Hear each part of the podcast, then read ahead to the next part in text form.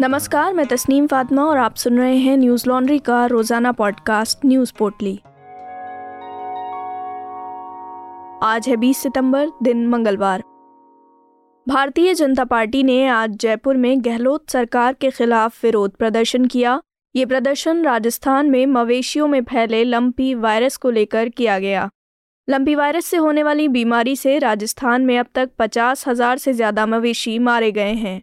विरोध प्रदर्शन के दौरान बीजेपी कार्यकर्ताओं और पुलिस के बीच झड़प भी हुई। प्रदर्शनकारियों ने बैरिकेड्स तोड़ दिए और नारेबाजी की। उनकी मांग है कि इस मामले में तत्काल कार्रवाई की जाए। बता दें कि प्रदर्शन कर रहे बीजेपी कार्यकर्ता विधानसभा की ओर मार्च कर रहे थे, जिसे पुलिस ने रोक दिया। गौरतलब है कि लंपी वायरस से देश के कई राज्य प्रभावित हैं। राजस्थान, महाराष्ट्र और उत्तर प्रदेश समेत कई राज्यों में अब तक हज़ारों पशुओं की जान जा चुकी है।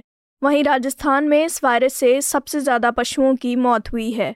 बीजेपी इस मुद्दे को राज्य विधानसभा में भी उठाती रही है। मीडिया रिपोर्ट्स के मुताबिक इस विरोध प्रदर्शन की तैयारी सोमवार को ही कर ली गई थी। बीजेपी ने एक बैठक की थी जिसमें यह तय किया गया कि जयपुर सहित आसपास के कार्यकर्ताओं के साथ पार्टी नेता विधानसभा की तरफ़ कूच करेंगे। इसके अलावा पार्टी विधायक, विधानसभा के भीतर और बाहर लंपी समेत अन्य मुद्दों को लेकर सरकार को घेरने की कोशिश करेंगे। वहीं राजस्थान के मुख्यमंत्री अशोक गहलोत ने मांग की है कि केंद्र सरकार इस गांठ वाली बीमारी को राष्ट्रीय आपदा घोषित करे। उन्होंने कहा, हमारी प्राथमिकता ये है कि गायों के जीवन को लंपी त्वचा रोग से कैसे बचाया जाए। केंद्र को वैक्सीन और दवाएँ देनी है। ऐसे में हम केंद्र से इसे राष्ट्रीय आपदा घोषित करने की मांग कर रहे हैं। एनडीटीवी की खबर के मुताबिक इस बीमारी ने जयपुर में दूध संग्रहण को भी प्रभावित किया है, जिसके चलते राज्य में मिठाइयों की कीमतों में वृद्धि हुई है। प्रदेश की सबसे बड़ी दुग्ध सहकारी संस्था जयपुर डेयरी फेडरेशन के मुताबिक दूध संग्रहण में 15 से 18 फ़ीसदी की गिरावट आई है। वहीं इस बीमारी का मुकाबला करने के लिए अब तक कोई टीका नहीं है।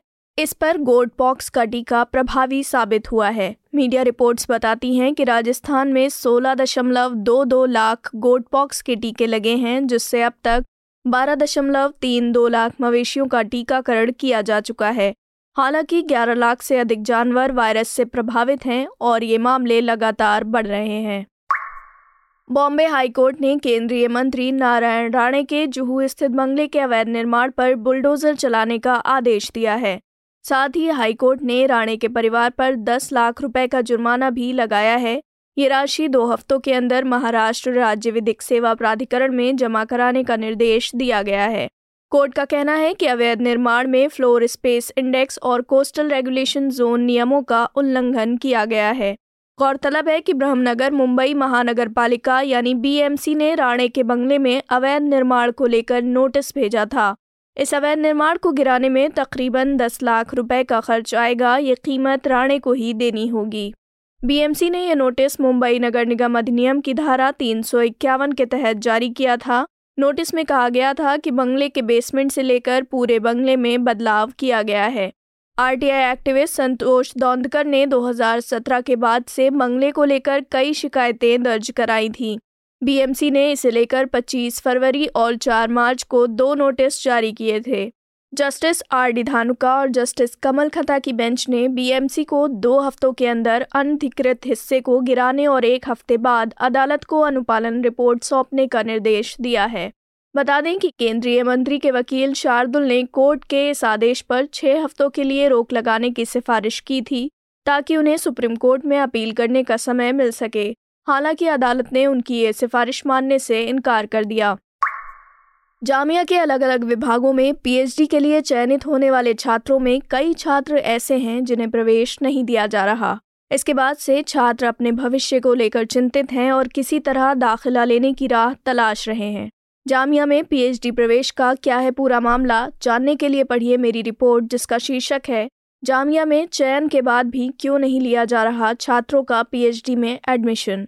इस रिपोर्ट समेत हमारी अन्य ग्राउंड रिपोर्ट्स, वीडियोस और पॉडकास्ट हम अपने सब्सक्राइबर्स के ज़रिए आप तक पहुँचा रहे हैं। न्यूज़ लॉन्ड्री देश का पहला सब्सक्रिप्शन पर आधारित मीडिया प्लेटफॉर्म है। हम किसी भी सरकार या कॉरपोरेट से विज्ञापन नहीं लेते। हम ये तमाम खबरें, पॉडकास्ट और वीडियोस आप तक पहुँचा सकें, इसके लिए आपके समर्थन की ज़रूरत है। न्यूज़ लॉन्ड्री को सहयोग देने के लिए Hindi dot Newslaundry dot com पर जाएँ और अपनी पसंद का सब्सक्रिप्शन प्लान चुनें। और गर्व से कहें, मेरे खर्च पर आज़ाद हैं खबरें। राजनीतिक दलों को मिलने वाले चंदे के बारे में चुनाव आयोग ने पारदर्शिता रखने की बात की है। आयोग ने कहा कि 2000 रुपए से ज़्यादा के चंदे का ब्यौरा राजनीतिक दलों को देना होगा, इसे गुमनाम नहीं रखा जा सकता। साथ ही नकद चंदे को अधिकतम 20 करोड़ रुपए तक सीमित करने का भी प्रस्ताव भेजा गया है। राजनीतिक दलों को अब बीस हज़ार रुपए या उससे ज़्यादा के नकद चंदे का ब्यौरा पोल वॉच डॉग को देना होगा, जिसमें वो संस्था भी शामिल हैं, जिससे उन्होंने इसे लिया है।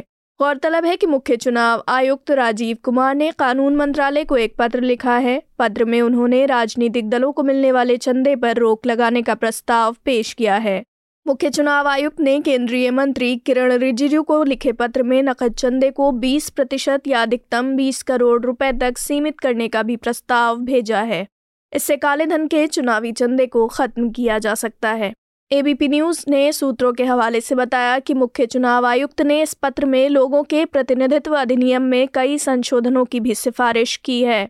साथ ही चुनाव आयोग ने चुनावी चंदे से काले धन को खत्म करने के लिए गुमनाम राजनीतिक चंदे को बीस हज़ार रुपए से घटाकर दो हज़ार रुपए करने का प्रस्ताव दिया है। प्रस्ताव के मुताबिक राजनीतिक दलों को दो हज़ार रुपए से कम की नकद राशि की रिपोर्ट करने की ज़रूरत नहीं होगी। वर्तमान नियम के अनुसार राजनीतिक दलों को बीस हज़ार रुपए से ज़्यादा के सभी चंदे के बारे में एक योगदान रिपोर्ट के माध्यम से जानकारी उपलब्ध कराना ज़रूरी था।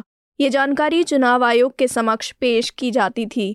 बता दें कि हाल में आयकर विभाग टैक्स चोरी के आरोप में देश भर में कई संस्थाओं पर छापेमारी कर उनके संदिग्ध वित्तीय लेन देन की जाँच कर रहा है। ये प्रस्ताव इन छापेमारियों के ठीक बाद आया है, जिसमें काले धन के चुनावी चंदे को खत्म करने की बात की गई है। मीडिया रिपोर्ट्स के मुताबिक इस प्रस्ताव में ज़्यादा पारदर्शिता के लिए राजनीतिक दलों को मिलने वाले फंड से विदेशी फंड को अलग करना भी शामिल है। नोएडा के सेक्टर 21 में अपार्टमेंट की दीवार गिरने से चार लोगों की मौत होने की दुर्घटना सामने आई है। मामला गौतम बुद्ध नगर जनपद का है। मौके पर पुलिस अधिकारियों और एनडीआरएफ की टीमों ने मिलकर रेस्क्यू ऑपरेशन चलाया है। पाँच जेसीबी गाड़ियों की मदद से मलबे में फंसे लोगों को बाहर निकाला गया और घायलों को अस्पताल में भर्ती कराया गया है। मीडिया रिपोर्ट्स के मुताबिक, मरने वालों में धर्मवीर 25 वर्षीय पुष्पेंद्र 25 वर्षीय पन्ना लाल और 18 वर्षीय अमित शामिल हैं, जिनमें पुष्पेंद्र, पन्ना और अमित एक ही परिवार के थे। तीनों बदायूं के रहने वाले थे, जबकि धर्मवीर संभल के रहने वाले थे। जो दीवार गिरी है, वो पास ही के एक नाले से सटी थी, जिसकी ऊंचाई 100 मीटर बताई जा रही है। मौके पर पहुँचे जिलाधिकारी सुहास एलवाई ने मीडिया को जानकारी देते हुए बताया नोएडा प्राधिकरण की ओर से नाले की सफ़ाई के लिए कॉन्ट्रैक्ट दिया गया था। मजदूर नाले की सफ़ाई का काम कर रहे थे। ईट निकालने के दौरान नाले की तरफ़ की दीवार गिरी, इसमें काम करने वाले 12 मजदूर दब गए। इनमें से दो लोगों को जिला अस्पताल और दो लोगों को कैलाश अस्पताल लाया गया था।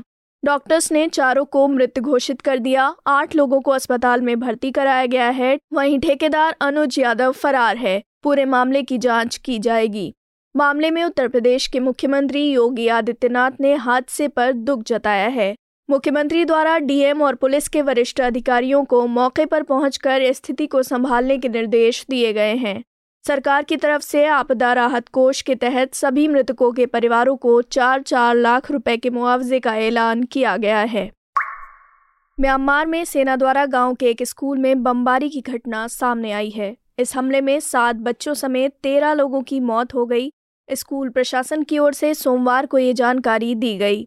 ये मामला शुक्रवार को देश के दूसरे सबसे बड़े शहर मंडाले से लगभग 110 किलोमीटर दूर तबाइन के लेटयॉट कोन गाँव में हुआ।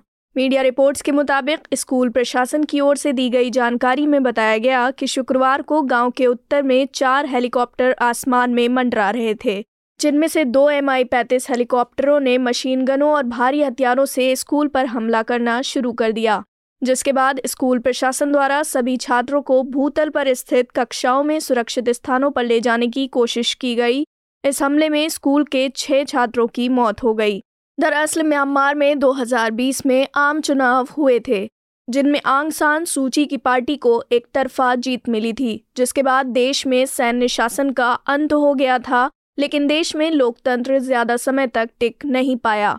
फरवरी 2021 में सेना ने लोकतांत्रिक सत्ता का तख्ता पलट कर दिया। वहीं आंग सान सूची समेत उनकी National League for Democratic Party के तमाम बड़े नेताओं को सेना ने गिरफ़्तार कर लिया, जिसके बाद म्यांमार में सेना के खिलाफ भारी प्रदर्शन किए जा रहे हैं। प्रदर्शन के चलते अब तक 2100 से ज़्यादा लोगों की मौत हो चुकी है। बता दें कि म्यांमार में सेना और प्रदर्शनकारियों के बीच लंबे समय से तनाव की स्थिति बनी हुई है। म्यांमार में भी श्रीलंका और पाकिस्तान जैसे आर्थिक संकट के हालात बन रहे हैं। पिछले कुछ समय में देश के विदेशी मुद्रा भंडार में तेज़ी से कमी आई है। फरवरी 2021 के तख्ता पलट के बाद पश्चिमी देशों की ओर से लगी पाबंदियों के कारण देश का विदेशी ऋण बढ़ गया है और कोविड महामारी ने भी देश की अर्थव्यवस्था को बुरी तरह प्रभावित किया है। आज की पोटली में बस इतना ही। कल लौटेंगे खबरों की नई पोटली के साथ। नमस्कार।